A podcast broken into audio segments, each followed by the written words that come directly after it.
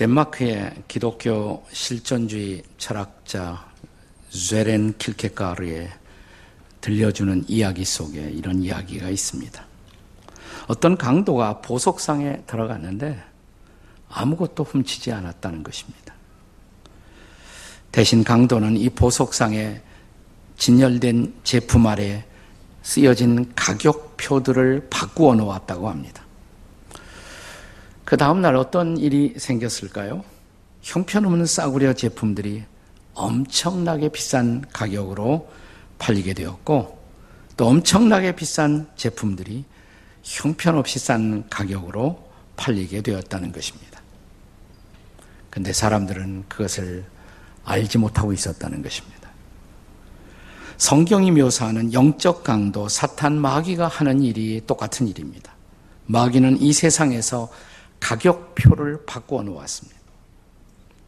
그 결과 일어난 현상, 그것을 가치관의 전도라고 말할 수가 있습니다. 가치관의 전도. 우리는 결과적으로 무엇이 참으로 가치 있는 것인지, 무엇이 무가치한지를 모르고 살게 된 것입니다. 예수님은 산상수훈에서 보물을 땅에 쌓아두지 말고 하늘에 쌓아두라 이렇게 말씀하십니다. 땅에는 도둑이 들지만 하늘에는 도둑이 들지 못한다고 말씀하십니다. 도둑이 영향을 끼칠 수 없는 하늘의 보물. 그 보물은 뭐죠? 우리가 산상수훈을 끝까지 읽어내려가면 마지막 결론 부분에서 우리는 그 하늘의 보물의 정체를 알 수가 있습니다. 그것은 그의 나라, 그의 의라고 말씀하십니다. 하나님의 나라와 의. 그런데 문제는 우리는 이 세상에 살면서 하나님 나라의 가치, 하나님의 의의 가치를 모르고 산다는 것입니다. 하나님의 나라가 보석인 줄도 모르고 우리는 땅의 재물에 눈이 어두워지는 삶을 살고 있다는 것입니다. 미술상들이 미술 진품을 분별하고 그 작품의 가격을 매기는 중요한 기준의 하나가 뭐냐면 작가의 사인이라고 합니다. 미켈란젤로의 사인이 있느냐? 천경자의 사인이 있느냐? 반고호의 사인이 있느냐? 요즘 한참 주가가 올라가고 있는 김환기의 사인이 거기에 있느냐라는 것입니다. 그런데 어느 날 미술작품 시장에 창조자 하나님이 친히 사인한 작품이 등장했다고 가정을 해 보십시다. 얼마나 놀라운 일일까요? 근데 실제로 시장에 하나님이 사인한 작품이 등장했다는 거 여러분 아세요? 여러분이 바로 그 작품이에요. 네. 자, 옆에 사람 쳐다보시고, 당신은 하나님이 사인하신 작품이십니다. 한번 물어, 말해보세요. 시작. 하나님이 사인하신 작품이십니다. 한 번 더 물어봐요. 진품입니까? 가짜입니까? 이렇게.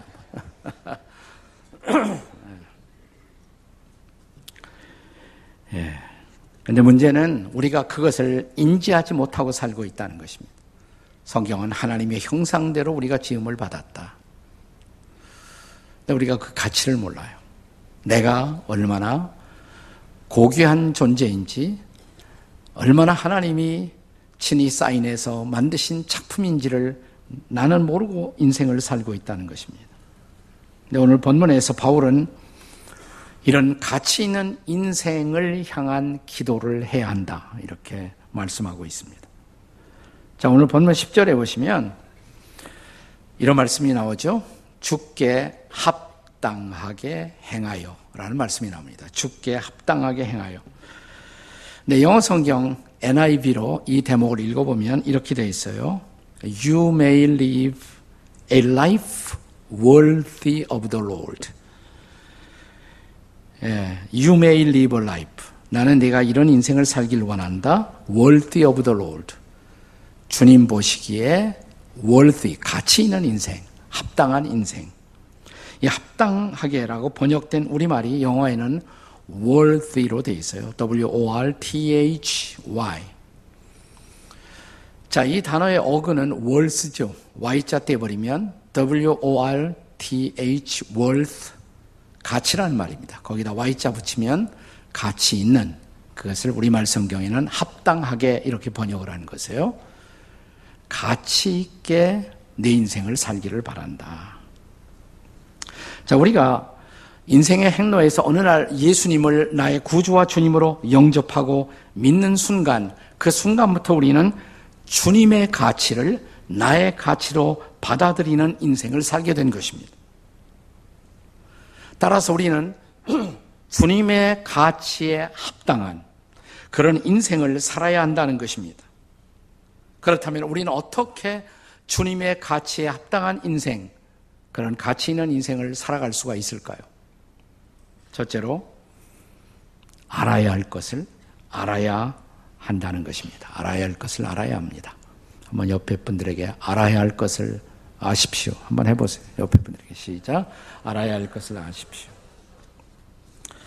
자, 오늘 본문은 골로새서라는 책입니다. 이 골로새서는 바울이 골로새 있는 성도와 교회들에게 쓴 편지인데 골로새 교회, 이 교회는 바울이 직접 세운 교회가 아니에요. 이 바울 서신의 대부분의 교회는 바울이 직접 세운 교회입니다. 근데 골로새 교회는 바울이 직접 세운 교회가 아니었습니다. 아마도 바울이 소아시아 지금의 터키인데 거기에 중심 지역인 에베소에서 사역하고 있었을 때 에베소 골로새 출신 저 골로새 출신의 에바브라는 사람이 에베소까지 와서 바울이 에베소의 두란노 소원에서 가르쳤을 때 그 가르침을 말씀을 받았던 것으로 보여집니다. 크리스천이 되고 예수님의 제자가 되고 바울의 제자가 된 것입니다. 그리고 그는 자기의 고향인 골로새로 가서 거기에 그가 교회를 설립한 것으로 보여집니다. 자, 골로새서 1장 7절은 이 사실을 우리에게 시사해 주고 있습니다. 골로새서 1장 7절을 같이 읽습니다. 시작. 이와 같이 우리와 함께 종된 사랑하는 에바브로아에게 너희가 배웠나니 그는 너희를 위한 그리스도의 신실한 일꾼이요. 자, 골로새 교인들이 누구한테 배웠다? 에바브라에게 배웠다는 것이에요. 바울에게 배운 것이 아니라 에바브라에게 배웠다는 것입니다. 자, 근데 바울은 이 골로새 교회에 편지를 쓰면서 너무 기뻤을 거예요. 그러니까 골로새 교회의 성도들은 바울에게 있어서는 자기의 제자인 에바브라의 제자들이란 말이죠. 가정으로 말하면 손자예요. 그러니까 골로새 교회 편지를 보내면서 바울은 손자에게 편지 쓰는 심정으로 아마 이 편지를 기록하지 않았을까. 자, 자기의 제자가 세운 교회니까. 자, 본문 구절을 함께 읽어보겠습니다. 본문 구절 같이 읽습니다. 시작. 이로써 우리도 듣던 날부터 너희를 위하여 기도하기를 그치지 아니하고 구하노니 너희로 하여금 모든 신령한 지혜와 총명의 하나님의 뜻을 아는 것으로 채우게 하시고 한마디로 말하면 영적 이해와 그 어, 지식에 근거한 하나님의 뜻을 아는 지식, 하나님의 뜻을 아는 지식으로 너희들이 채워지기를 내가 기도한다. 바울의 기도예요. 자, 우리가 예수를 믿으면 알아야 할 것이 많습니다. 근데 알아야 할 것 중에 가장 중요한 것, 그것은 하나님의 뜻을 아는 것입니다. 하나님의 뜻을 아는 것. 저는 1970년대 초에 어, 미국 유학을 떠나서 미국 미시간주에 있는 자, 자그마한 바이블 칼리지의 성경대학에 입학을 했습니다. 근데 그 대학에 입학했을 때 그 대학의 표가 아주 인상적이었어요. 그 대학의 표가 뭐냐면 The will of God, nothing more, nothing less, nothing else. 이런 표가 채플 강당에도 있었고 어, 복도에도 있었고 도처에 있었어요. 그러니까 몇 년 동안 제가 머물면서 계속 그 표 보고 공부를 하는 것입니다. The will of God, nothing more, nothing less, nothing else. 하나님의 뜻, 그 이상도 아니고, 그 이하도 아니고, 그 외에 무엇도 아니다. 다시 말하면, 하나님의 뜻이 전부다. 이 말이죠. 하나님의 뜻이 전부다. 자, 바울은 로마서 12장, 로마서 12장은 바울이 크리스찬의 life를 가르치는 중요한 장의 시작인데, 로마서 12장 2절에서 그리스도인의 삶의 출발점이 뭔가? 자, 같이 읽겠습니다. 로마서 12장 2절 시작. 너희는 이 세대를 본받지 말고 오직 마음을 새롭게 함으로 변화를 받아 하나님의 선하시고 기뻐하시고 온전하신 뜻이 무엇인지 분별하도록 하라. 하나님의 뜻을 분별하라. 이것이 크리스천 life의 시작이다. 그런데 그 하나님의 뜻은 하나님이 기뻐하시는 뜻이고 또 하나님의 선하신 뜻이고 또 뿐만 아니라 하나님의 온전하신 뜻이다. 하나님의 선하시고 기뻐하시고 온전하신 뜻, 그 뜻을 분별하는 것, 그것이 신앙생활의 중요한 출발점이다. 이렇게 말하는 것이에요. 자, 예수님도 당신의 제아들에게 기도를 가르치시면서 주기도문 가운데 어떤 내용이 있었어요? 뜻이 하늘에서 당신의 뜻이에요. 하나님의 뜻. 유오윌 하나님의 뜻이 하늘에서 이루어진 것처럼 어디에서도 땅에서도 이루어지이다. 자, 그리고 예수님이 지상생을 마무리하는 십자가 지식이 전날 밤 게세만의 동산에서 기도하시면서 무슨 기도를 했어요? 네. 하나님, 내 뜻대로 마옵시고 뭐예요? 아버지의 뜻대로 하옵소서. 예수님의 마지막 중요한 기도였죠. 제가 아까 말씀드린 그 제가 미국 가서 첫 번째 공부했던 자그마한 성경대학, 이 대학의 그 표를 제가 계속 접하면서 저도 자연스럽게 내 인생을 위한 하나님의 뜻을 위해서 기도하게 되지 않았겠습니까? 제가 처음 유학 갈 때 저는 목사 될 생각 없었어요. 신학교이긴 하지만 목사 되려고 한 것이 아니라 제가 학생 운동하다 갔어요.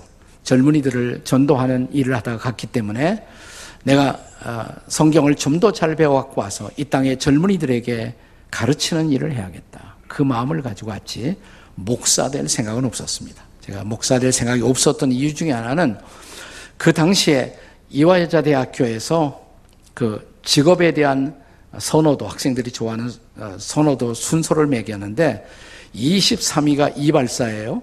근데 그 다음 24위가 목사였습니다. 그러니까 제 마음속에 내가 다른 건 다 해도 목사는 안 하겠다라는 어떤 그 제 마음속에 는 열등감, 자존감 뭐 그런 생각 때문에 목사는 안 하고 그냥 내가 신학 공부하고 와서 잘 가르치는 그런 가르치는 일을 해야겠다는 생각을 했습니다. 자, 이제 신학교 졸업반쯤 되었을 때 제가 그 바울의 목회 서신을 어, 강의 과목으로 선택하게 되었는데 특별히 제가 집중적으로 공부하는 것이 에베소서와 골로새서를 비교해서 연구하는 것이었어요. 에베소서와 골로새서를 우리가 흔히 쌍둥이 서신이라고 말합니다. 트윈 에피슬 비슷해요. 에베소서와 골로새서의 내용이. 근데 둘 다 교회론입니다. 교회에 대해서 다루고 있어요. 교회에 대해서. 근데 그 두 서신서를 공부하면서 제 마음속에 아, 교회가 이렇게 중요하구나. 교회라는 것이. 하나님의 섭리를 이 땅에서 펼쳐가는 가장 중심적인 공동체, 그리스도의 몸, 그리고 몸된 공동체의 머리, 예수님, 예수님을 머리로 한 공동체, 그게 바로 교회다. 교회다. 예. 아, 교회가 이렇게 중요했구나. 그러면 이 영광스러운 교회를 위해서 일하는 일꾼이 된다는 것도 얼마나 영광스러운가? 생각이 변했어요. 소위 패러다임 체인지가 일어난 거예요. 그래서 아 목사 돼도 괜찮겠네. 그래서 제가 목사 안수를 받고 귀국을 하기로 했어요. 목사 안수를 받고 귀국을 했습니다. 실제로. 그리고 지금까지 한 번도 후회한 일이 없습니다. 네. 그 당시에는 정말 목사 되기가 쪽팔리는 일이었지만은 어, 그러나 제가 말씀을 통해서 어, 받은 나의 소명을 생각할 때 내가 하나님의 뜻 안에 있구나. 내가 하나님의 뜻 안에서 하나님의 말씀을 가지고 교회를 섬기고 하나님의 백성들을 섬긴다. 한 번도 후회한 일이 없어요. 전 다시 태어나도 일을 할지 몰라요. 자, 중요한 것은 이렇게 내 인생을 향한 하나님의 뜻을 아는 것입니다. 여러분이 목사 되실 필요는 없어요. 그러나 여러분도 하나님의 뜻을 알아야 돼요. 내 평생을 통해서 하나님이 나에게 기대하시는 하나님의 뜻이 뭘까요? 아시나요? 그거 알고 살아야 돼요. 그래야 가치 있는 인생을 산단 말이죠. 자, 두 번째로 가치 있는 인생을 살기 위해서는 행해야 할 것을 행해야 합니다라는 사실입니다. 따라서 보세요. 행해야 할 것을 행합시다. 옆에 사람에게 해보세요. 행해야 할 것을 행합시다. 자, 우리가 가치 있는 인생을 사는 첫 번째 비밀은 하나님의 뜻을 아는 것이라고. 그 다음이 뭘까? 10절. 본문의 10절. 같이 읽겠습니다. 10절 시작. 주께 합당하게 행하여 범사에 기쁘시게 하고 모든 선한 일에 열매를 맺게 하시며 하나님을 아는 것에 자라게 하시고 자 하나님의 뜻을 알았다면 그 다음은 주께 합당하게 행하라. 주께 합당하게 행하라. 그 뜻대로 행하라 이 말이에요. 그 뜻을 행하라. 그리고 열매를 맺어라 선한 일에. 그것이 하나님의 뜻을 아는 가운데서 자라나는 것이다 그것이 바로 성숙이다 이 말이죠 자, 하나님의 뜻을 아는 것 너무 중요한데 아는 것만으로는 아무것도 아니에요. 알기만 하는 것. 그것으로 족하지 않다는 것입니다. 야고보서 4장 17절의 경고를 기억하시나요? 같이 읽겠습니다. 야고보서 4장 17절 시작. 그러므로 사람이 선을 행할 줄 알고도 행치 아니하면 죄니라. 그걸 알고도 행하지 아니하면 그건 죄다 말이에요. 알고도 행하지 않으면. 자, 우리가 진정으로 하나님의 뜻을 알았단 말이죠. 그러면 내가 참으로 하나님 뜻을 알았다면 행할 수 있어야 된다. 행함에 대한 소원이 있어야 된다. 그리고 행함의 소원을 갖는다면 저는 하나님이 행할 수 있도록 도와주신다고 믿습니다. 그게 성경의 약속이에요. 자, 빌리포서 2장 13절을 또 한번 읽겠습니다. 빌리포서 2장 13절 함께 읽습니다. 시작. 너희 안에서 행하시는 이는 하나님이시니 자기의 기쁘신 뜻을 위하여 너희로 소원을 두고 행하게 하시나니. 자, 하나님의 기뻐하신 뜻. 그 뜻을 하나님께서는 우리 안에 소원을 주시고 그 뜻대로 살고자 하는 소원을 주시고 이 소원을 가지고 있다면 행하게 하신다. 그렇게 행할 수 있도록 도와주신다는 약속입니다. 약속. 하나님의 기뻐하시는 뜻. 이게 우리 인생의 최고선이에요. 그 최고선에 대한 거룩한 갈망이 있다면, 그리고 나의 존재를 거기에 투신하기를 원한다면, 하나님이 기꺼이 그 뜻을 행할 수 있도록 도와주신다. 믿으시기 바랍니다. 안 믿어요? 더워서 그렇습니까? 나는 여러분이 하나님의 뜻을 행할 수 있기를 주의 이름으로 축원합니다. 예. 미국의 텍사스의 달라스라는 도시에 가면 제일 침례교회라는 교회가 있습니다. 미국에서 가장 유명한 교회 중에 하나예요. 요즘은 조금 달라졌지만 옛날에는 가장 유명한 교회였습니다. Dallas First Baptist Church. 여기에 47년간을 목회했던 어, 목사님 침례교 목사님 조지 트루엣이라는 분이 계셨어요. 조지 트루엣 목사님. 이분이 늘 말씀을 설교할 때마다 강조했던 중요한 명언, 어, 제가 참 좋아하는 말입니다. 그는 늘 이것을 강조했습니다. 영어로 그가 이렇게 말했습니다. To know the will of God is the greatest knowledge.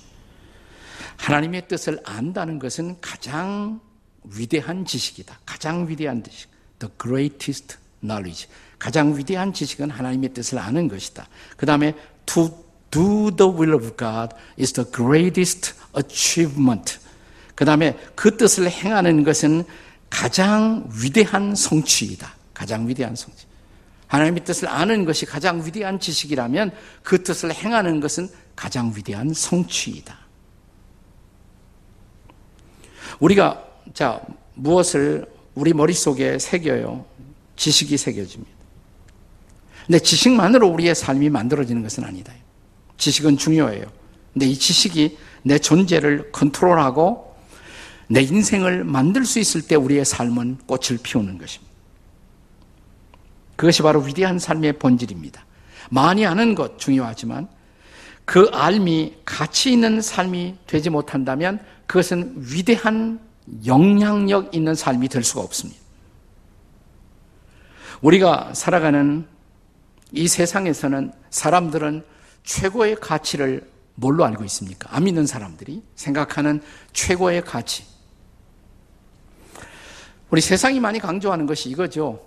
그걸 세상 사람들은 자아 실현이다 이렇게 말하지 않습니까? 자아 실현. 내 자아를 실현하는 것.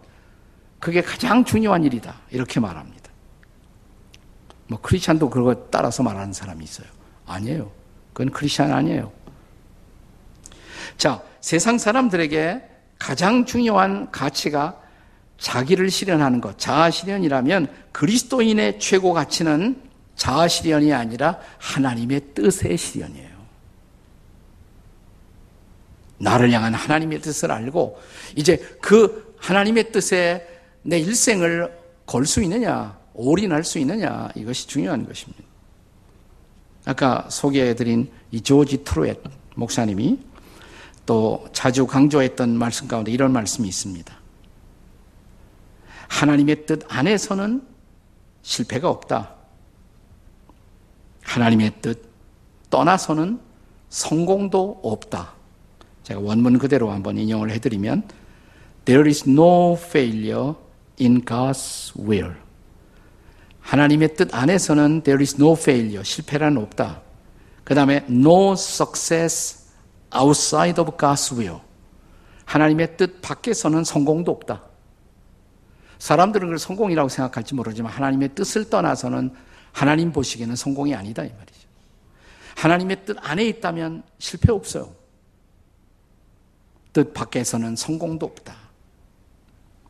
이 트루엔 목사님의 일생은 이제 뭐 평생 목회하신 목사님이지만 회의를 이렇게 주재할 때마다 늘 어떤 문제를 토론하고 하다 보면 빙그레 웃으시면서 이분이 항상 강조했던 말이 뭐냐면 주의 뜻이 이루어지기를 Thy will be done. Thy will be done. 목사님 말년에 몸이 안 좋으셔서 건강으로 고생을 많이 하셨어요. 그래서 누군가가 어, 위로해드리면 목사님 힘내세요. 그러면 Thy will be done. Thy will be done. 하나님의 뜻이 당신의 뜻이 이루어지기를. 그는 마지막 눈 감기 전에 이 말씀을 또 하셨다고 합니다. Thy will be done. 하나님의 뜻이 이루어지기를. 목사님 세상 떠나고 이번에 일생에 전기가 출간되었는데 바이오그라피 그 전기의 제목이 뭐냐? 이 책의 제목이. Thy will be done. 이게 전기인데 그분의 전기. 하나님의 뜻이 이루어지기를.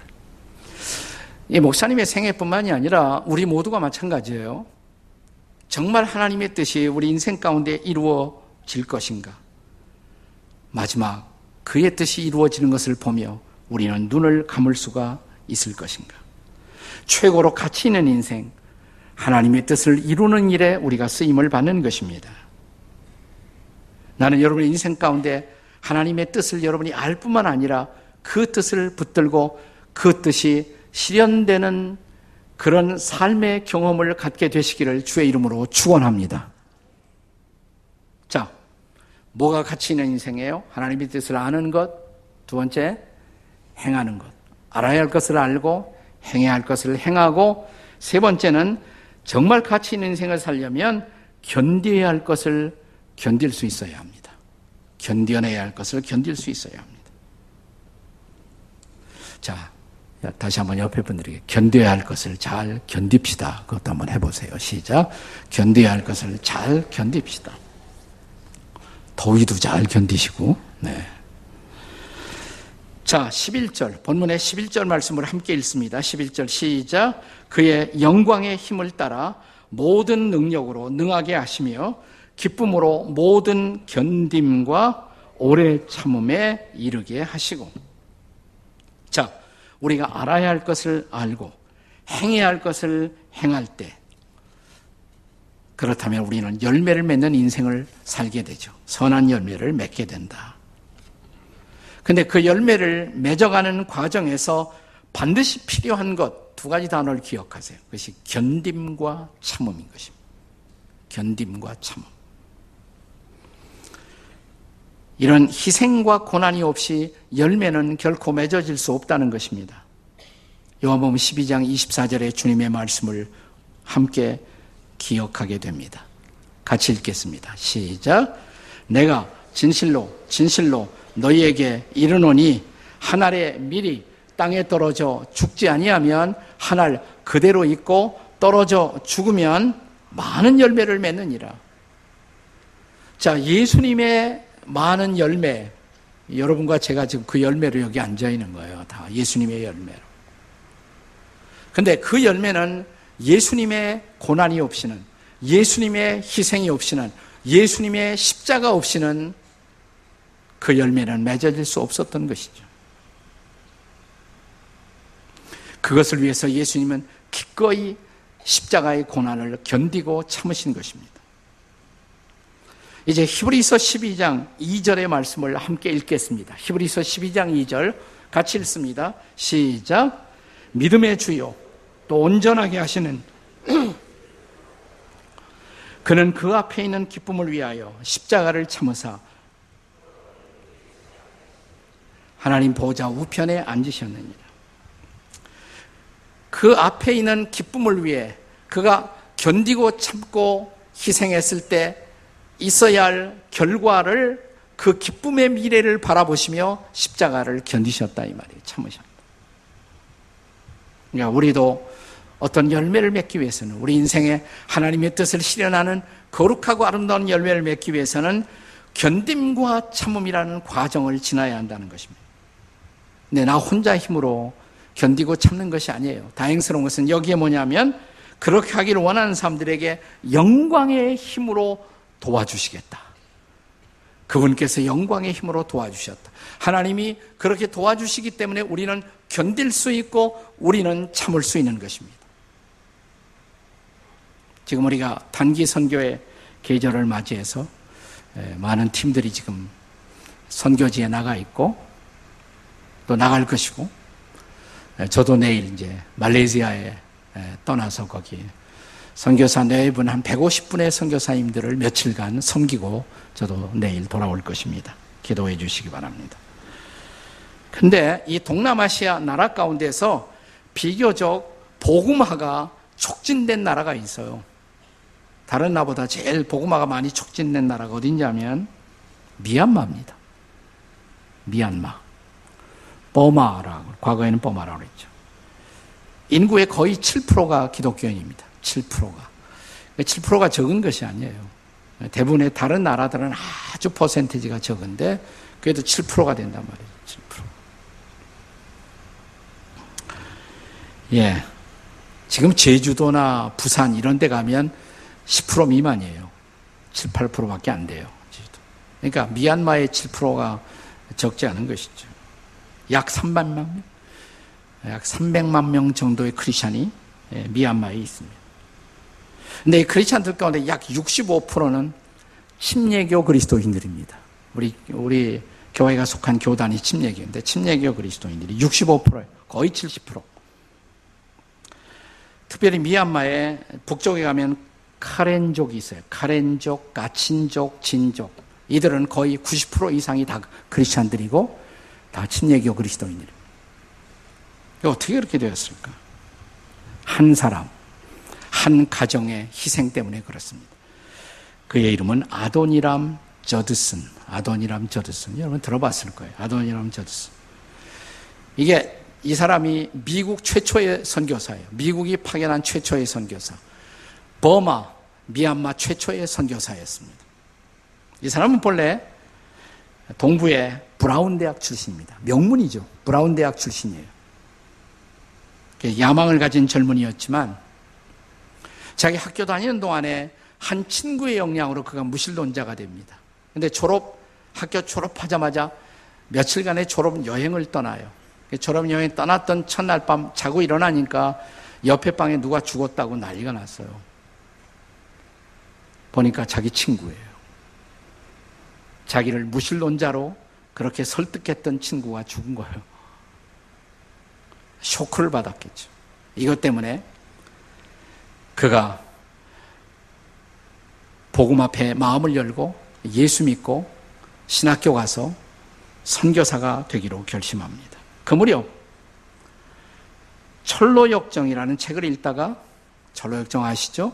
네. 우리 교회 가평에 가면 철로역정 순례길이 이번 여름에 덥다고 괜히 빌빌대지 마시고 거기 나갔다 오세요. 네. 전로역정 순례길에. 네. 앤이라는 여인이 자기보다 한 살 아래인 앤 혹은 낸시라고 불리워지는 여인이 천로역정 읽고 크리스찬이 되었어요. 대화를 해보니까 딱 맞아요. 아도니람 저드슨하고 딱 마음이 맞아요. 근데 그 당시만 해도 미국도 보수적인 사회였으니까 부모님의 허락이 없이는 결혼을 할 수가 없었습니다. 그래서 부모에게 편지를 써서 결혼 승낙을 얻고자 했습니다. 저슨이 앤의 부모에게 썼던 편지에는 대략 이런 내용이 기록되어 있었어요. 이 땅에서 더 이상 당신의 딸과의 만남이 없을지 모르는 선교의 여정, 결핍과 슬픔, 모욕과 박해, 고난과 죽음의 위험이 있을지 모를 곳으로 당신의 딸과 함께 그리스도의 복음을 전할 수 있도록 허락해 주시겠습니까? 그게 결혼 승낙받기 위한 편지예요. 근데 신기하게 그 부모님이 허락을 했어요. 자기 여자친구 부모님이 허락을 했어요. 허락을 받고 1812년 2월 5일 결혼식을 하고 그 다음 날 목산수를 받고 13일 후 배를 타고 선교지로 떠나갑니다. 그러니까 신혼여행이 선교지로 가는 게 신혼여행이죠. 네. 자, 1813년 미얀마에 입국해서 선교를 시작한 그는 6년이 지나고 나서 6년 동안 최선의 노력을 한 끝에 6년 만에 한 사람의 크리스찬 결신자를 얻게 됩니다. 몇 년 만에? 6년 만에 한 사람 전도한 거예요. 6년 만에. 그렇게 전도하기가 힘들었던 거죠. 그리고 그는 열대성 열병으로 수십 번 죽음의 위기를 넘기고 아내를 두 번씩이나 사별하고 그 앤이라는 자기 아내가 죽고 재혼을 했지만 그 아내도 또 죽고 여러 자녀들을 잃어버려야 했습니다. 한때는 스파이의 누명을 쓰고 사형 선고를 받고 21개월이나 억울한 감옥 생활을 해야만 했습니다. 한마디로 지독한 고생을 했죠. 지독한 고생. 37년 동안 그 땅에서 복음을 전하고 세상을 떠났을 때 그러나 63개의 교회가 생겨나고 21만 명의 크리스찬들이 생겨나게 됩니다. 그리고 지금은 300만. 재작년에 선교 200주년 기념 축제가 열렸을 때 제가 강사 중에 한 사람으로 참여를 했습니다. 저도 이 절슨의 전기를 읽으면서 아니 아무리 선교사로 해도 이렇게 고생을 하고 이렇게 지독하게 고통과 어려움을 당하고 선교하는 것이 과연 가치가 있는가? 근데 200주년을 기념하기 위해서 양곤 시내 엄청나게 몰려든 인파, 그 수많은 인파들. 저는 거기에 미얀마의 목사님들에게 특별한 시간을 가졌어요. 그분 기념하는 교회 가서도 설교하고 그리고 목사님들에게 목회 세미나를 했는데 목사님들만 만 명이 모였어요. 목사님들만 만 명이 모였어요. 제가 그 말씀 앞에 반응하는 미얀마 목회자들의 얼굴을 바라보면서 제 마음속에 느낀 거. 이런 질문을 했습니다. 아도리암 저스는 지금 천국에서 이 광경을 내려다보면서 무슨 생각을 했을까? 나는 괜히 희생만 했다. 나는 괜히 고생만 했다. 그랬을까요? 거기에 그들이 기도하면서 에도리암 저슨을 우리에게 보내주셔서 감사합니다. 그 때문에 복음을 듣고 새로운 인생을 살게 된 것을 감사합니다. 라고 하나님을 찬양하고 축제를 벌리는 그들의 모습을 보면서 그는 무슨 생각을 했을까요? 내가 그 땅에 가서 고생한 것 잘했구나. 가치가 있었구나. 희생할 만한 가치가 있었구나. 그렇습니다. 그것은 한 사람, 하나님의 사람이 견딤과 인내를 통해서 맺은 아름다운 열매를 죽게 드리는 거룩한 축제였습니다. 가치 있는 인생은 이런 견딤과 참음이 없이는 그 열매는 맺어지지 않습니다. 사랑하시는 여러분, 여러분도 가치 있는 인생을 사모하십니까? 내 인생의 결론이 마지막 후회할 필요가 없는 가치 있는 인생이기를 소원하십니까? 그렇다면 오늘의 아픔, 오늘의 고통, 오늘의 수고, 오늘의 땀 흘림을 견디고 참고 계십니까? 기쁨으로 말입니다.